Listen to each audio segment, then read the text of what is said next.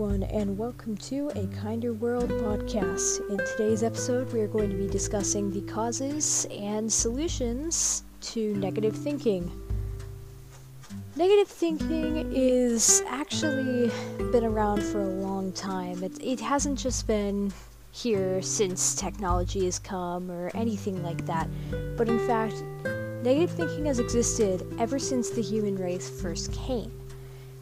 Now, the reason why we have so much negative thinking is a combination of two things society's effect to keep pushing negative thinking as being the norm, and our ancestry. So, in prehistoric times, people, when they were trying to survive, would have to use their instincts and negative thinking to help them survive. Now, if a positive thinker were to go out and see this big fuzzy thing in the distance and think, oh, hey, that's probably a rock. It can't be that bad, right? And they were to go out there and it was actually a bear, life's not looking too great for them. But if a negative thinker were to see that same weird fuzzy object in the distance and think, that's probably a bear, I don't want to see that, I'm gonna just go a different way, they'd live on to see another day. Their use of negative thinking was what kept them alive and is the reason why we have so many people here today. Unfortunately, for that part of our brain, we don't live in an era where we need that anymore, and yet we still have it.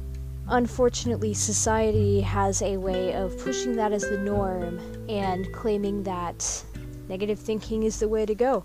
If you were to check the news right now, I can pretty much guarantee that most of the things you'd see on there were negative and bad because that gets more views. More people are willing to look at a news article over something negative than something positive. And our society also tends to say that people who talk a lot about how great they themselves are are not great people, that they are annoying and all that, which, I mean, to a certain extent, if you're like putting other people down, sure, I suppose that makes sense. But in general, you shouldn't be afraid to say that you're a good person. So now you must be wondering well, it seems like you know this way of negative thinking is actually you know ingrained in our brains how can we how can we change that how can we be better more positive well there is no definite answer to how you can be more positive with yourself and others but there are ways that you can, like, there's no way to eliminate it, but there are ways that you can lessen the effect of negative thinking. Write down things that you like about yourself. Research things before coming to a definite conclusion that something is bad. That's been a pretty common issue is people will just jump straight to conclusions saying that a new innovation or idea is bad before even uh, having any research done on that. One last thing you can do is just be kind to others. That's kind of the best thing that you could do here is just be kind. An example of people jumping to conclusions would be that Louis Anslow once spoke in an interview, and he said that he feels more threatened by the pessimism that's running around society.